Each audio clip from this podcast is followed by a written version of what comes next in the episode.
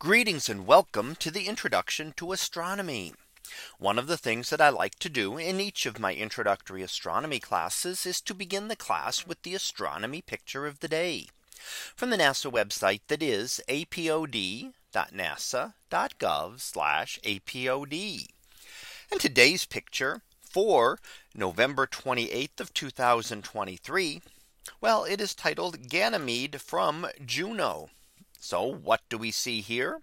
Well, here we see the largest moon in the solar system. In fact, larger than the planet Mercury and the dwarf planet Pluto. So very large. Why is it not considered a planet itself if it's larger than Mercury? Well, key thing for a planet is that a planet has to orbit our sun. And this object orbits our Jupiter and not our sun. So that makes it a moon by definition.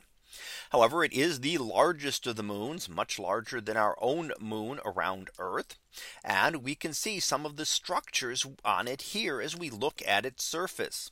Now we see that it has a number of craters scattered across the surface. And you'll note that some of those craters are very bright and glowing in white and with large rays coming out of them. And that others are more subdued and kind of hidden into the other patterns. The very bright ones would be much more recent. These are recently formed craters that have excavated out the icy material within uh, Ganymede itself. So they're digging up some of that icy material and bringing fresh ice to the surface and spreading that out in rays during that massive impact. So that's one of the ways that we can see that a crater is younger. We do the same thing on our own moon. Those craters that have distinct ray patterns we know are relatively recent compared to the older craters. Now we can also see uh, a number of different types of other surface features, including some grooves and ridges scattered around this.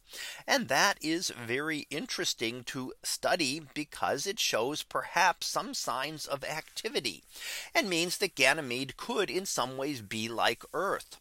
Earth has plates of rock that shift around over the surface and we're familiar with those as plate tectonics that things that cause earthquakes and volcanic activity here on Earth. However, the same thing could be happening on the uh, moon Ganymede with the uh, ice plates. It could be plates of ice that are actually doing the same type of thing here. Now that still requires further study and to be able to better understand this process. But it's possible that it may have some kind of activity there, including the fact that we think there is an ocean down below the surface. Now without an atmosphere, it could not have an ocean uh, uh, on the surface as Earth does. There would be no pressure and not a high enough temperature to keep water liquid. However, below the surface, it is quite possible that there is water there. And in fact, it is likely that some of Jupiter's moons, such as Ganymede, have more water on them than does the entire Earth. Could there be life there as well? Well, that is a good question and something for future study. Could life exist down below the frozen icy surface of a place like Ganymede?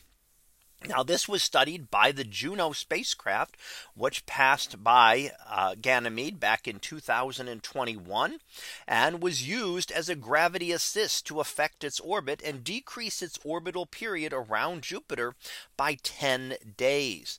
So this is often used uh, for spacecraft. It saves energy because we can then use the gravity of a moon or planet to adjust the trajectory and orbit of a craft without having to use significant amounts of additional fuel to do that, saving that fuel for more fine tuning and maneuvering. So here we get to see today Ganymede as seen from the Juno spacecraft back in 2021. So that was our picture of the day for November 28th of 2023. It was titled Ganymede from Juno. We'll be back again tomorrow for the next picture. So until then, have a great day, everyone. And I will see you in class.